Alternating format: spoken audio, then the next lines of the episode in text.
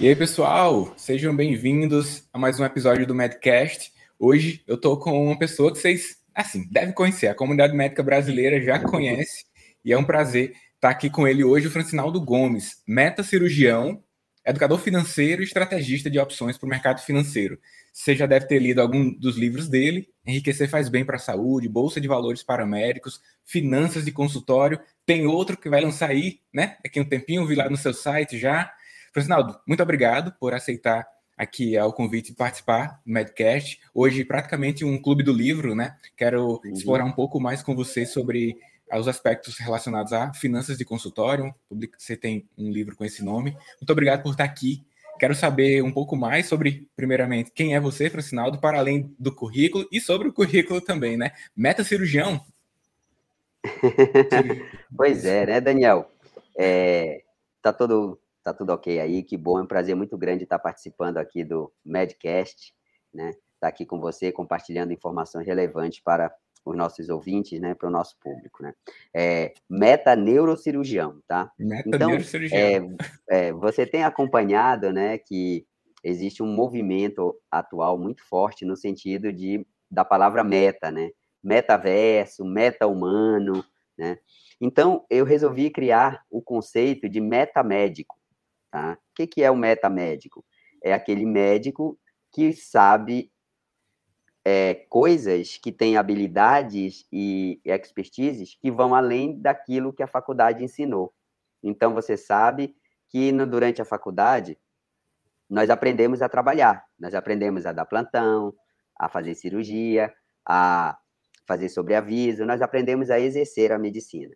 E hoje nós sabemos que apenas essa habilidade que a faculdade nos dá não é mais suficiente para que a gente tenha o sucesso na carreira, né? Hoje a gente tem que entender de finanças, de gestão de consultórios, de marketing, de empreendedorismo, de inovação, de produtividade pessoal, vários campos que a gente não aprende. Então, eu desenvolvi o conceito de meta médico, meta neurocirurgião, que é o quê? Aquele médico que, que tem essas habilidades, que aprende essas habilidades, e com isso, ele unindo a qualificação técnica que ele já tem da faculdade, ele então terá um sucesso no mercado de trabalho, saberá lidar com planos de saúde, cooperativas, questões tributárias, taxas bancárias, é, saberá dosar seus gastos em relação aos seus, às suas receitas, e com isso ele poderá ser um médico melhor. Então, eu criei, eu criei esse conceito aí esse neologismo é incrível. O pessoal, o pessoal, tem gostado bastante da ideia aí. Não, é, é, é, importante a gente ter termos que exemplificam algo que tangibiliza, né? Porque isso aí é quando a gente chega no mercado de trabalho, a gente se dá com várias demandas e há um, um, tempo atrás não era tão frequente conhecer um colega que tinha MBA, MBA em alguma coisa, era muito voltado para as suas capacitações técnicas relacionadas aos diagnósticos, aos tratamentos, Exato. mas hoje já está um pouco mais frequente. Você fez MBA em finanças, eu fiz MBA em gestão também. Tem alguns colegas que fizeram cursos relacionados a buscar uma, uma maior e uma melhor conexão com o mercado. Acho que aquela ideia, Francinaldo, que outra hora preponderava, ou então ainda acontece de dinheiro como pecado para um médico, porque relacionar saúde e dinheiro, ela está ficando um pouco de lado. Estamos entendendo um pouco melhor sobre o papel do dinheiro na nossa sociedade, e isso é, é, acompanhado com a disponibilidade de informações, faz com que a nossa classe também possa evoluir. E aí você decidiu não guardar para si esses conhecimentos adquiridos ao longo da sua jornada. Mas me diz um pouco, Francinaldo, como que surgiu? Foi, essa, foi o mercado que pegou você e disse, não, você precisa saber mais coisas. E como foi esse processo tanto de aprendizado seu, de evolução, até você decidir também compartilhar os conhecimentos e experiências de uma forma bem ampliada hoje, através de livros, cursos, né? Isso, livros, cursos, mentorias e materiais de divulgação em geral. Bom, eu né, vim de família bem humilde do interior do Pará, tá? tive que romper uma série de barreiras é, culturais para poder me tornar médico. E consegui, em 1993 eu me tornei médico, eu me tornei médico, não, passei no vestibular para medicina e em 1998, então, eu me tornei médico pela Universidade Federal do Pará. Mas durante toda essa minha trajetória, eu não tive nenhum conhecimento sobre finanças, né? Tal como 99% dos médicos brasileiros não tem esse conhecimento à faculdade, não dá, no seio da minha família eu não aprendi, Então, eu fui galgando isso aos poucos. Bom, durante o curso de medicina, então, sempre foi com muita privação, dificuldade, né? fazendo um bico aqui, outro ali, para ganhar um dinheirinho. Fazia iniciação científica, recebia uma bolsa, mas era um valor pequeno. A questão é que depois que eu me formei, que foi em 1998, eu então fui cumprir o serviço militar. E aí, Daniel, eu experimentei um boom financeiro. De repente, alguém que tinha passado quase que a vida toda com privações, né, experimentou um ganho substancial assim financeiro. Agora, quando isso aconteceu, eu sem ter o conhecimento adequado na época, então não havia controle, não havia, é, eu não sabia gerir esse dinheiro todo que eu ganhava. Enquanto eu estava ganhando dinheiro, era uma boa, né? Ganhava, gastava, não tinha controle nenhum e tal. Desperdiçava, tinha muitos ralos financeiros e tal. Bom, aí, então, eu fui para a residência médica. Quando eu entrei na residência, então, eu experimentei uma queda brusca de renda. Por conta da residência, a gente tem a bolsa, e a residência de neurocirurgia, ela é uma residência que te consome muito, pelo menos nos primeiros anos, de tal forma que eu experimentei uma queda brusca de renda. E como eu não tinha me preparado para esse momento, apesar de ter ganhado muito dinheiro anteriormente, eu experimentei, então, assim, é, problemas financeiros graves nessa época, né? isso já em 2003. É, falta de dinheiro para pagar o aluguel, para pagar a escola da minha filha, para pagar plano de saúde, para uma série de situações. Eu cheguei até a cogitar desistir da residência na época, para poder, então, sanar esses problemas financeiros. Graças à minha família, à minha esposa, à minha filha, elas depois que a gente se organizou, não foi isso não foi necessário. Bom, e nesse momento, então, Daniel, eu tive um, um, é, uma percepção, assim, né? Isso num dia que eu fui no supermercado para fazer compras e não tinha dinheiro para pagar, não tinha mais como aumentar o limite do cartão de crédito, não tinha mais como usar cheque especial, estava tudo estourado. E eu tive que devolver as compras. E foi nesse momento que eu tive o seguinte insight: eu sei ganhar dinheiro, eu já tinha feito isso o problema é que eu não sabia cuidar do dinheiro que eu ganhava. E foi nesse momento, então, que eu precisei me reinventar. Eu precisei aprender essa habilidade para nunca mais ter que passar por aquela situação que eu tinha passado, então. Então, eu me dediquei, juntamente com as atividades da residência, arranjava um tempinho ali para ler um livro de finanças, Pai Rico, Pai Pobre, Investimentos Inteligentes, do Gustavo Cerbasi, e fui lendo, dando cabeçadas, né? tentando aqui e ali para que eu pudesse começar a fazer meu dinheiro trabalhar para mim. Mas aí eu encontrei um outro problema. Qual era esse outro problema? Por eu ser médico e ter uma rotina, você sabe que a nossa rotina é uma rotina ela meio que imprevisível, principalmente de quem é cirurgião, né? Você entra numa cirurgia, você não sabe que horas você vai acabar, né? Você não sabe nem se você vai voltar para casa naquele mesmo dia, às vezes complica o paciente, você tem que voltar para o hospital. Então, eu, não, eu todos os cursos que eu fazia, todos os livros que eu lia, todas as aulas que eu assistia, é, elas meio que davam a entender que eu tinha que, que eu tinha que ser ou médico ou cuidar do meu dinheiro, que eu não ia conseguir fazer as duas coisas, né? Porque tinha que ficar olhando o computador, principalmente no mercado de ações. Uhum. E aí eu comecei a pensar assim, bom, não, não, não é para ser assim. Eu tenho que encontrar uma forma de conseguir fazer o que eu gosto, que é exercer a medicina, ganhar dinheiro com ela, trabalhar tudo, mas eu tenho que ter o tempo para cuidar do meu dinheiro. E foi aí então que eu criei a estratégia Enriquecer Faz Bem à Saúde, que me levou à independência financeira 12 anos depois de ter passado por todo esse, todas essas dificuldades. E a estratégia Enriquecer Faz Bem à Saúde é exatamente isso. Ela é uma, um caminho para quem é médico, para quem vive da medicina, para quem exerce a medicina normalmente, mas que quer cuidar do seu dinheiro sem que isso interfira no seu cotidiano. E foi então dessa forma que a coisa aconteceu e depois que ela passou a dar certo para mim, muitos colegas começaram a demandar, então, olha, eu quero aprender, me ensina, você pode dar um curso para a gente, você pode até escrever um livro, né? Então, foi daí que nasceu a ideia de escrever livros e tal. E aí a coisa foi ganhando corpo, até que chegou no que a gente está vendo hoje, né? É, até então, eu só tinha essa expertise na parte financeira, mas eu percebi também que o médico precisa entender de marketing, de gestão, de empreendedorismo, e eu, então, fui me dedicando ao aprendizado dessas outras áreas para poder passar isso para os colegas. E, principalmente, Daniel, para mostrar para eles que é possível você fazer. Porque hoje eu faço tudo o que eu digo que faço, né?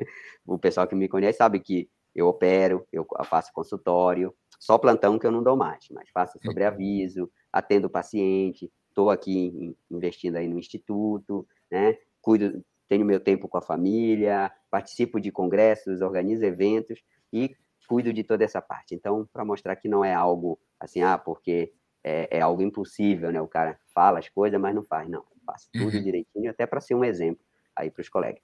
Então é isso. A, a, surgiu dessa dificuldade, dessa falta de conhecimento, e eu vi a necessidade de ter que ir além do que a faculdade ensinava. E sem perceber, eu já estava me tornando metamédico. Na época, eu já estava me tornando. Depois que eu vim aprender esse conceito, e eu vi que eu já estava caminhando para ele.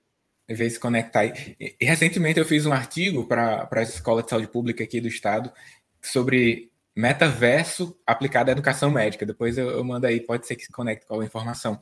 É, na com ocasião, certeza. eu descrevi sobre a utilização das tecnologias digitais para o contexto da educação médica e fazendo uma, uma reflexão sobre não ficar apenas no mundo das ideias, né? Na minha utilização do termo lá, o, o meta como uma possibilidade de avanço e acesso rápido à informação, mas você não pode ficar só no campo das ideias lá. Mas, enfim, é, é incrível essa, sobre essas considerações que o médico tem a capacidade de geração de riqueza importante, né? Haja vista o, o trabalho que entrega, os resultados que entrega para a sociedade é retribuído, então, portanto, em termos financeiros também. E, e, na época da graduação, nós temos um nível de felicidade, e depois que a gente termina, um nível de endividamento até proporcional. Como é que pode? Que se a vida era sossegada, assim, até certo ponto, né, assim, menos estressante, enquanto você não tinha renda, e agora que você tem muito mais renda, coisas ficam ruins. Então, exatamente, exatamente por essa desconexão de entender o mercado, uma uhum. falha ainda de muitas matrizes curriculares. É. Eu costumo e... dizer que nós trabalhamos muito, assim, nós, né, os médicos em geral, trabalham muito, mas não enriquecem. É, ele, ele consegue enriquecer as organizações, que Exato. é um dos pontos aqui que eu fiz uma pesquisa para trazer dados mais fidedignos. Né? Eu verifiquei qual o peso das empresas de saúde na Bolsa. Então, eu consegui dados de 2010 a 2020.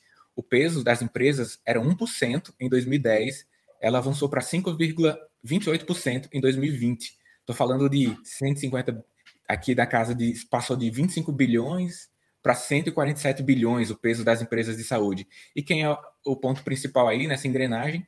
O trabalho médico, né? Então, essa riqueza está sendo gerada em grande parte pela nossa atuação em termos de diagnósticos e tratamentos, e nós às vezes temos a visão de que é pecado lá. Precisamos entender mais a engrenagem, a, a, a engrenagem da terceirização dessa conquista dos honorários. E esse é o primeiro ponto que eu quero questionar também. Primeiro não, né? Sei lá, não estou nem contando mais. A gente já que fica tão suave aqui é o bate-papo, mas é sobre essa mentalidade. Quero saber, Francinado, o que, que você acha sobre essa conquista de lucros durante o desempenho da profissão médica, tendo por, por base também essas empresas, essa terceirização dos honorários. É, sem dúvida nenhuma, né, que não existe, né, é, é, toda e qualquer atividade que a gente faça, ela visa, né, nós médicos somos vendedores de serviços, como qualquer outro profissional. Quando a gente tem um consultório, o consultório é uma empresa como qualquer outra empresa, né? Só que o que, que acontece? A gente tem que pensar e agir como empresários. Não tem jeito, tá? Nenhuma empresa que, se não for bem gerida, ela consegue crescer, ela consegue prosperar. Suas finanças pessoais, se você não pensar e agir em momentos corretos e ajustar, você vai ter problemas financeiros. Então, o lucro ele é a recompensa por um trabalho bem feito, tá? E o lucro, ele é necessário para que você possa prover a sua família, prover a sua saúde, prover o seu lazer, prover a educação dos seus filhos, o conforto para a sua família. Então, o lucro na nossa atividade, Daniel, ele não só é necessário, como ele é moral, porque através do lucro nós podemos ajudar muitas pessoas. Nós podemos gerar empregos, nós podemos empreender, nós podemos consumir, nós podemos fazer caridade voluntária. Agora, se nós estamos tendo prejuízo, se nós não estamos lucrando com a nossa atividade, então fica muito difícil dar esse passo. Então, não temos que ter medo de lucrar, não temos que ter vergonha de lucrar e temos que sim buscar o nosso lucro dentro da nossa atividade bem feita. Lembrando que isso não tem nada a ver com né, coisas ilícitas. Simplesmente você tem que fazer o seu trabalho da melhor forma possível e saber gerenciar as suas atividades. Foi, foi, assim que nós decidimos, né, enquanto sociedades, nos organizar o dinheiro como um, um, meio. Acho que também quando a gente entende esse dinheiro como meio, não como um fim por si só, uhum. há esse entendimento também que, que o, o, honorário, né, inclusive o termo honorário, que vem de honra, é um uhum. termo muito adequado para o recebimento de salário da nossa profissão. Então, os honorários médicos diz, diz respeito à honra e, e quando, como, conforme você colocou, o lucro como uma recompensa e como um elogio sincero, né? Como o Bruno. Perini outra vez comentando, que quando alguém decide pagar pelo serviço é um, é um elogio mais sincero que a pessoa pode dar. Às vezes um amigo diz, ah, Francinaldo, parabéns pelo livro, né? E o cara nem comprou o livro, como é que pode? da boca é. para fora, né? E aquela pessoa que compra o livro, ela tá te elogiando de verdade e pode contribuir para a entrega maior dos E vale dizer uma coisa que é muito muito interessante aqui que a gente não costuma perceber, Daniel. Olha só, é, enquanto existem é, instituições, existem pessoas né, que te obrigam a pagar por um determinado serviço, e aqui, por exemplo, o governo é um deles, você é obrigado a pagar imposto, mesmo que você não esteja satisfeito com o serviço, a, a, o trabalho médico não obriga ninguém. A pessoa que vem te procurar, ela vem de livre e espontânea vontade. Se ela decidiu te pagar por uma consulta, te pagar por uma cirurgia, ela está fazendo aquilo porque ela quer você em nenhum momento a obrigou, você em nenhum momento é, é, a intimidou, a coagiu a fazer aquilo. Então, a gente tem que se sentir bem quando alguém quer nos pagar e nos pagar bem pelo serviço que a gente presta. E não a gente deve se sentir mal, porque a pessoa está fazendo aquilo porque ela viu valor em você, ela viu algo que você está retribuindo para ela que vale mais do que o dinheiro que ela está te dando. Por isso ela fez essa troca voluntária com você. Isso aí, é, a gente imaginar que a última vez que você pagou por algum serviço, né?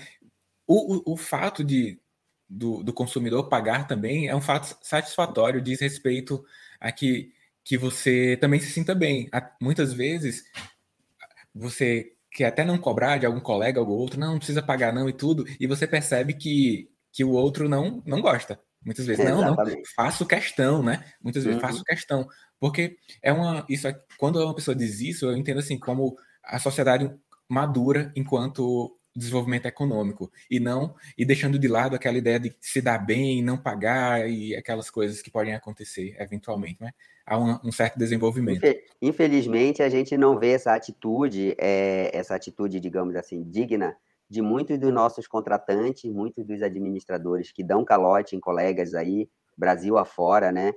Planos de saúde que glosam, é, uhum. é, é, o próprio governo que não você paga o imposto, mas não tem o retorno. Então, infelizmente, a gente está está precisando muito dessa, desse amadurecimento da nossa sociedade, das pessoas receberem o que elas demandam e pagarem bem, se sentirem bem por isso. Quer dizer, ter a contrapartida ali e não ficar tentando levar vantagem, como grande parte das, dos contratantes hoje aí no Brasil acaba fazendo. É, e, e, quando um colega médico decide ter o seu consultório próprio, eu acho que é um processo de amadurecimento e de entendimento dessa engrenagem também, né, Francinaldo? Então, esse, esse ponto, além da mentalidade, que eu quero trazer para você aqui para o debate, que é assim, a gestão básica ali dos seus recursos dentro do contexto de consultório médico. Eu posso ter aqui com a gente nesse momento pessoas que estão pensando em abrir um consultório médico, consultório específico. Posso ter outras pessoas que já estão dentro do ambiente consultório, mas estão perdidos porque ainda não se conectaram com a verdade como ela é, né? As demandas, porque é, são, é o tempo que é escasso e você precisa ver uma coisa e outra ali de gestão. Eu quero saber quais os principais elementos que, que a gente tem que ficar atento, na sua visão, enquanto aqui finanças de consultório, para que hajam os melhores resultados, que envolve tanto uma assistência primorosa quanto também a lucratividade, já apontada aqui como importante. Então, vou colocar três pontos que, ao meu ver, são cruciais para quem quer ter sucesso, é, quem decidiu montar seu consultório né, e quer ter sucesso com ele. Primeiro ponto, você precisa saber se aquilo que você decidiu fazer é viável economicamente ou não. Para isso, você tem que fazer um plano de negócios antes. Não comecem um negócio sem ter feito um plano de negócio. O que é o plano de negócio? É uma representação do que é o consultório no papel, antes que ele exista. Onde você vai analisar seu público, suas, suas forças, suas fraquezas, quanto de capital você tem, o, o que vai ser o seu negócio. Né? Por quê, Daniel? É muito mais fácil você ajustar um projeto enquanto ele está no papel do que quando ele já existe fisicamente. Então, depois que você já investiu lá meio milhão, um milhão, oitocentos mil reais e descobre que está tudo errado, você não consegue mais e vai ficar muito caro mudar. Então, primeiro ponto, faça o plano de negócios e determine se o negócio é viável ou não. Ele sendo viável e você levando adiante, aprenda a calcular o valor do serviço prestado. Como eu falei antes, nós médicos somos prestadores de serviços, gente. Vocês podem até achar que são, é, são sacerdotes, que são deuses, que vivem no universo paralelo, mas no mercado nos vê como prestadores de serviços, e é isso que a gente é. Quem for olhar na Receita Federal, lá no, na aba lá de lucro presumido, você vai ver que o serviço médico está como serviços em geral, tá? Que é isso que a gente é, de fato. Bom, então, você tem que saber precificar o seu serviço, porque se você não souber precificar, o mercado vai dar o preço dele para você. E existem maneiras, existem é, ferramentas para você calcular, por exemplo, o mínimo que você pode cobrar por uma consulta, o mínimo que você pode cobrar por um exame, o mínimo que você pode cobrar por um procedimento. E qualquer fonte pagadora que ouse te pagar menos do que isso, você simplesmente retira da sua frente, porque você vai estar pagando para trabalhar, tá bom? Então, esse é o segundo ponto. E o terceiro ponto é o que fazer com o lucro do seu consultório. Né? Eu espero que todos vocês tenham consultórios lucrativos. Em geral, o médico pega o lucro, põe no bolso e vai gastar, vai fazer, porque ele não tem a visão empresarial do negócio. Ele tem muito aquela visão, é, como é que a gente fala? Ele acha que o consultório é o quintal da casa dele, né? E não é. Então, vocês têm que saber o que fazer. Então, eu vou dar é, como é que eu faço aqui. Primeira coisa, um terço do lucro eu reinvisto no negócio. Então, compra de novos equipamentos, é, aperfeiçoamento e treinamento dos funcionários, ampliação e tal. Então, um, um terço. Um terço vai para uma reserva de emergência, porque a gente sabe que podem acontecer atrasos, podem acontecer danos a equipamentos. Durante a pandemia, muitos consultórios ficaram fechados, mas tinham gastos, então a reserva de emergência ela te dá essa tranquilidade para você passar pelos momentos de turbulência e continuar crescendo, continuar prosperando. E o terceiro, né, a terceira parte do lucro, o outro terço, eu invisto em ativos financeiros. Então, hoje, como PJ, você pode ter uma conta numa corretora e você pode adquirir ações, fundos imobiliários, é, produtos de renda fixa, produtos no exterior, para você multiplicar esse capital e então reinvestir no consultório e também invisto na criação de novas tecnologias para resolver os meus problemas e que eu espero que ajude a resolver os problemas dos colegas. Por exemplo, plataformas de gestão, aplicativos, é, sistemas a gente desenvolve para tentar baratear o nosso custo e, quem sabe, até se tornar uma startup é, vendável, né? uma startup que eu possa monetizar futuramente. Então, se você respeitar esses três pontos aí, primeiro saber se o seu negócio é viável, saber precificar seu serviço e saber o que fazer com o lucro, as chances estarão a seu favor.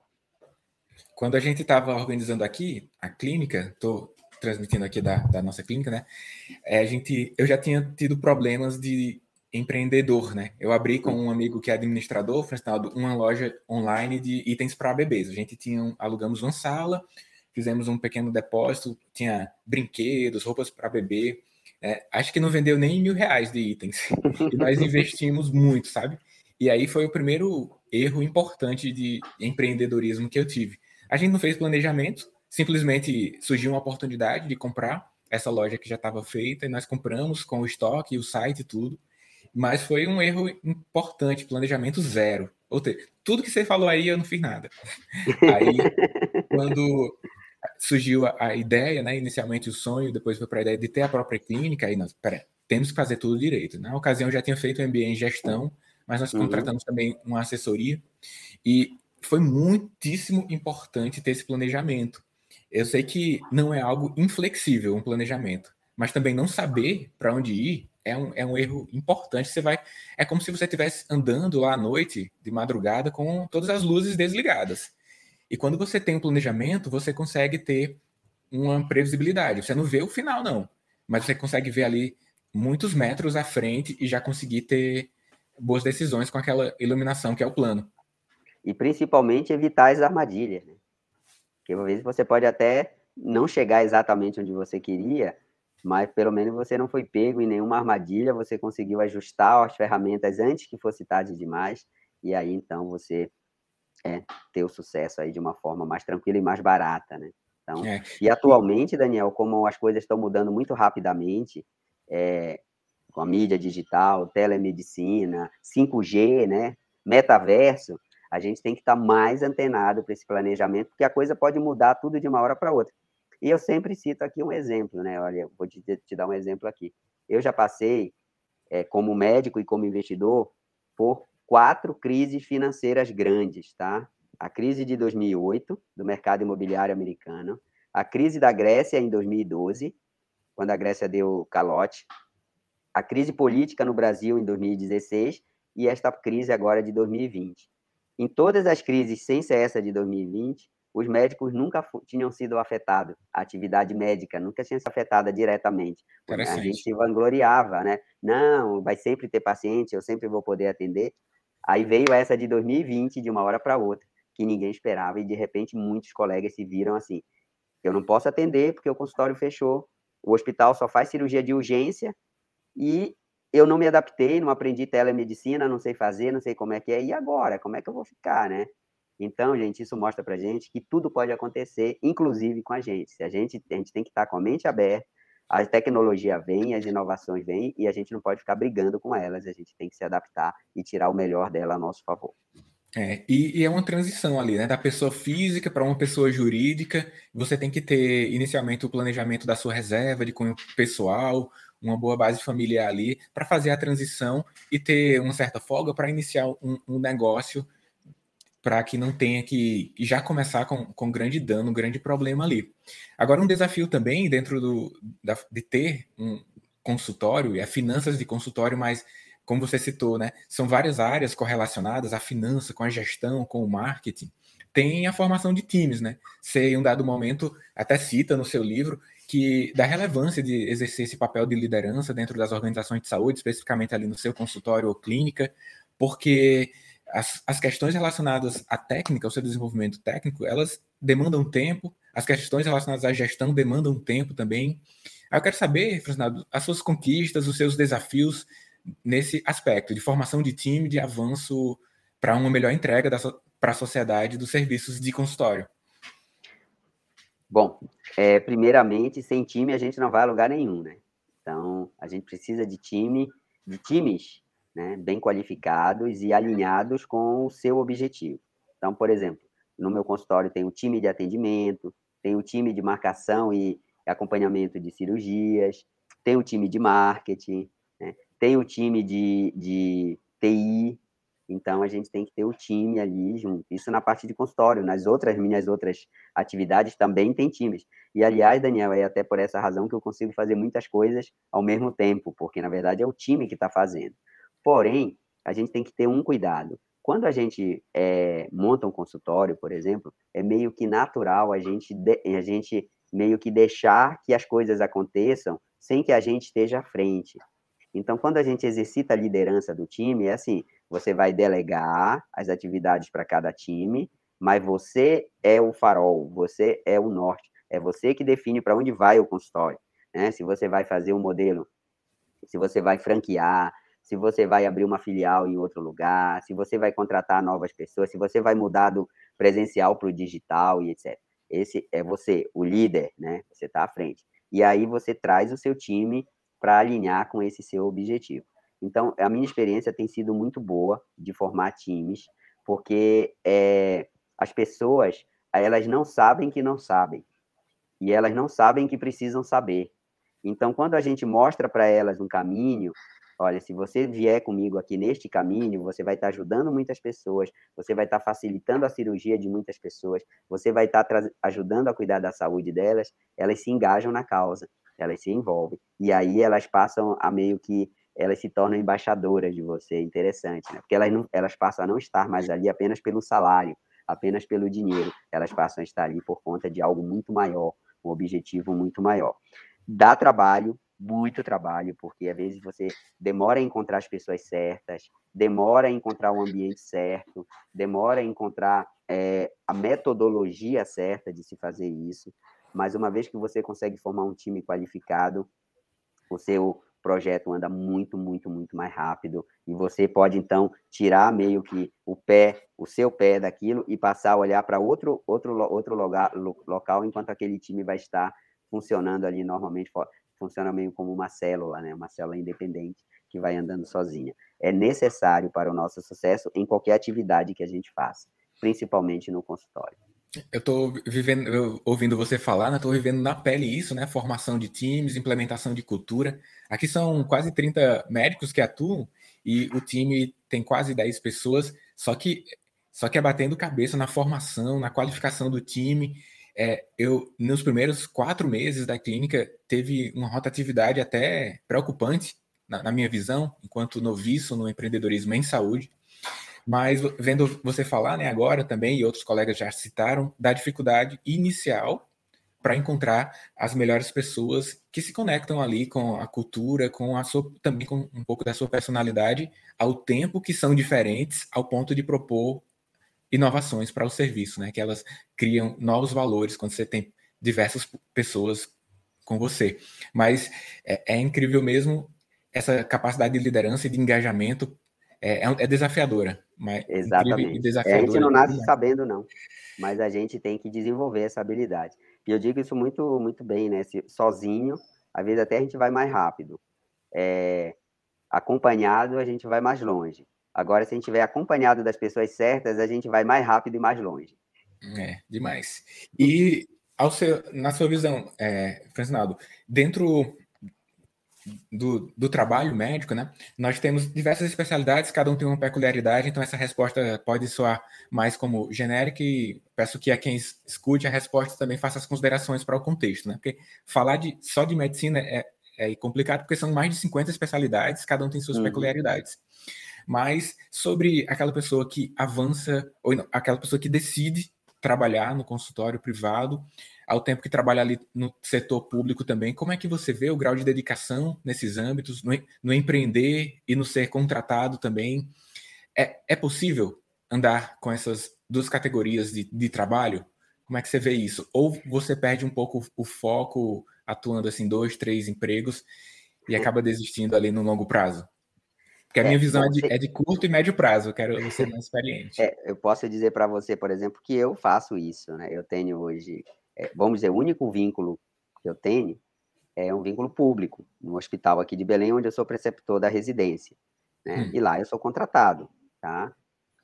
Tirando isso, o, o resto toda da minha, todas as minhas outras atividades são privadas e, né, e são autônomas, digamos assim, né? Eu sou autônomo uhum. e tal.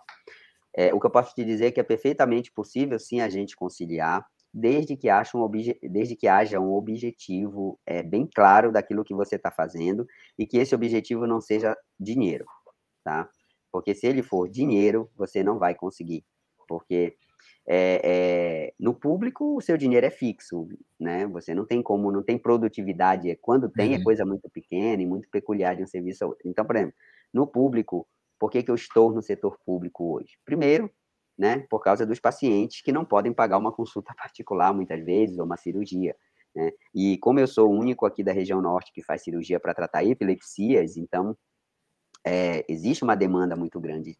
E isso, no setor público, eu consigo atender, eu gostaria de atender todos, mas infelizmente não é possível, mas eu consigo atender boa parte dos pacientes.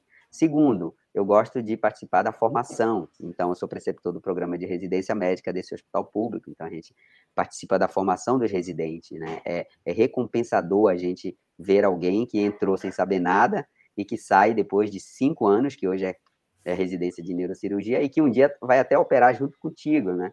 E você vê naquela pessoa muito de você, porque você, você a ensinou.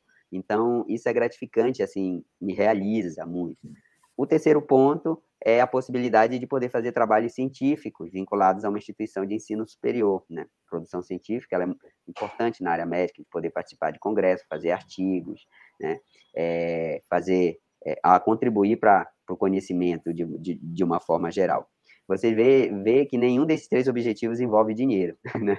Nunca diga, meu objetivo é ganhar tanto, subir de cargo, fazer isso. Não, lá o objetivo é esse, é, é vai além da parte financeira. No privado, uhum. sim, eu tenho objetivos de escalar negócios e etc. É, deixar um legado aí que possa ser é, replicado depois. Então, é possível sim, eu sou um exemplo de que tem os dois, é, só tem objetivos diferentes. Você uhum. adequou a sua expectativa, ela ficou em linha com o que aqui, aquele, aquele determinado vínculo, aquele determinado emprego pode te dar, tá tudo certo. O que você não pode é ter uma expectativa errada do porquê você está fazendo aquilo, porque aí você vai se frustrar.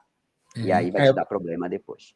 Legal. É, um, recentemente, uma colega pediatra disse assim que o caminho do consultório é muito solitário, né? No caso, ela apenas atende no consultório, ela não tem vínculos em plantões ou serviços de saúde público. Ela tem essa sensação que você não tem, ao descrever que está ali em contato com o serviço de residência médica, educação médica, é muito é motivador de fato, a educação. Tanto é que, que tem sinergismo, né? A educação ali no contexto técnico, a educação aqui no contexto das finanças. Exatamente. Você, quem tem essa inclinação de compartilhar, assim, é difícil. Difícil não. é difícil cortar dentro. o cordão umbilical, não corta. Faz. Você está sempre querendo ensinar alguém alguma coisa. É. Mas essa questão, essa é, é, essa é uma sensação, Daniel, que ela é individual, tá? Tem pessoas que preferem a solitude, né? Não é a solidão. Solidão é uma coisa ruim, é um sentimento ruim. E nós todos temos momentos em que a gente precisa ficar só. Hum. Se sentir solitário, se sentir ali você com você mesmo, né? Claro que cada um lida de um jeito com isso. Eu, por exemplo, não me sinto em nenhum momento solitário, so, sozinho no meu consultório, muito pelo contrário. Lá é, é, é o meu, é, digamos assim, é onde é, eu me sinto poderoso, porque lá eu mando, eu digo o que tem que fazer. No setor público, não, né? Eu tô tem sempre um gestor, uma medida que vem de cima e que você cumpre. É. Né? Então, é, eu acho que é uma questão mesmo de mindset da pessoa poder entender. Mas cada um tem a sua percepção, cada um avalia o que é melhor. O importante, seja você só no privado, só no público ou híbrido, é você se sentir bem com o que você está fazendo. Se isso tá te, se você está se sentindo bem, você está feliz, você está realizado, você está satisfeito, ponto final. Aí não, tudo é isso que vale a pena. O resto é, são, são detalhes. Show de bola. Então, seguindo aqui nos momentos finais do nosso encontro, Fernando, quero saber se você quer fazer algumas considerações aí sobre algum tópico que eu não perguntei. Que você acha relevante aqui para o colega que está ou que considera ir para ter o seu próprio consultório, o que é que ele tem que pensar ali sobre suas finanças, assim, como destaques, highlights? É, sem dúvida nenhuma, a mensagem que eu quero passar, Daniel, para os nossos ouvintes é a seguinte, né? Já houve uma época em que bastava você ter uma boa formação, ter feito uma residência num lugar respeitado, é, e ter o diploma, isso era meio que garantia de um sucesso na carreira, você vivia bem, sem muitas preocupações e tal. Essa época acabou. Tá? Acabou já há um tempo. A gente que se recusa a aceitar. A gente continua naquele caminho de que não, tenho, se eu tenho diploma, se eu sou bem formado, etc, etc, meu sucesso está garantido. Só que não é assim mais. Esse mundo mudou. É, novas tecnologias, aumento da concorrência, né? Você sabe muito bem disso. Nós estamos chegando aí a 50 mil médicos formados por ano, e isso impacta diretamente na parte financeira, de sua pessoal quanto do seu consultório. Então, o que eu quero dizer para vocês é assim: por que, que o médico só tem que saber medicina? Isso foi coisas que colocaram na nossa cabeça durante um tempo e a gente acha que isso é uma verdade absoluta. E não é. Então eu convido todos vocês aqui a eliminarem a caixa. Não é nem só pensar mais fora da caixa, é simplesmente não existe caixa. Então, começarem a aprender habilidades. Você pode ser um médico escritor, você pode ser um médico programador, você pode ser um médico inventor, você pode ser um médico consultor, você pode ser um médico cantor, você pode ser um médico ator, você pode ser um médico empreendedor. Apresentador de podcast. Exatamente. Você de pode rádio, educação e saúde. E Rapaz. a recompensa disso é que você desenvolvendo essas outras habilidades, por incrível que pareça, né? E elas farão de você um médico melhor, né? Elas não vão concorrer com a medicina, muito pelo contrário, elas vão permitir. Se você está bem financeiramente, você vai poder atender melhor seu paciente. Você vai poder dedicar mais tempo a ele, dedicar seu ouvido a ele. Você vai poder estar tá mais tranquilo numa cirurgia, num diagnóstico, no tratamento. Então, aprendam habilidades, não fiquem presos a esse cabresto que foi colocado de que médico só tem que saber medicina. Aprendam e coloquem em prática, para vocês serem médicos melhores. Show de bola. E você tem contribuído bastante a que os médicos conquistem, conquistem essas novas habilidades. Parabéns pelo trabalho, que já vem de muitos anos, pelos livros. Sou seu fã aí de longa data também. Obrigado. Nos temas. Também admiro muito o seu trabalho, viu, Daniel? Muito mesmo. Ah, é, você tem, temos outros colegas, o Dr. Rafael lá de Aracaju, o Dr. Denner lá de São Luís, o Dr. Vil, que é lá de Florianópolis, que são pessoas totalmente é, à frente do seu tempo, que perceberam isso e que estão tentando, como eu digo, pregar no deserto, né? Tentando fazer o trabalho de formiguinha ali, tirar os colegas da escuridão e trazê-los para a luz, né? Então, é. parabéns pelo seu trabalho e conte sempre comigo aí que precisar, que eu puder Obrigado. contribuir, eu farei. Show de bola. E eu quero reunir essa galera todinha aqui no Medcast.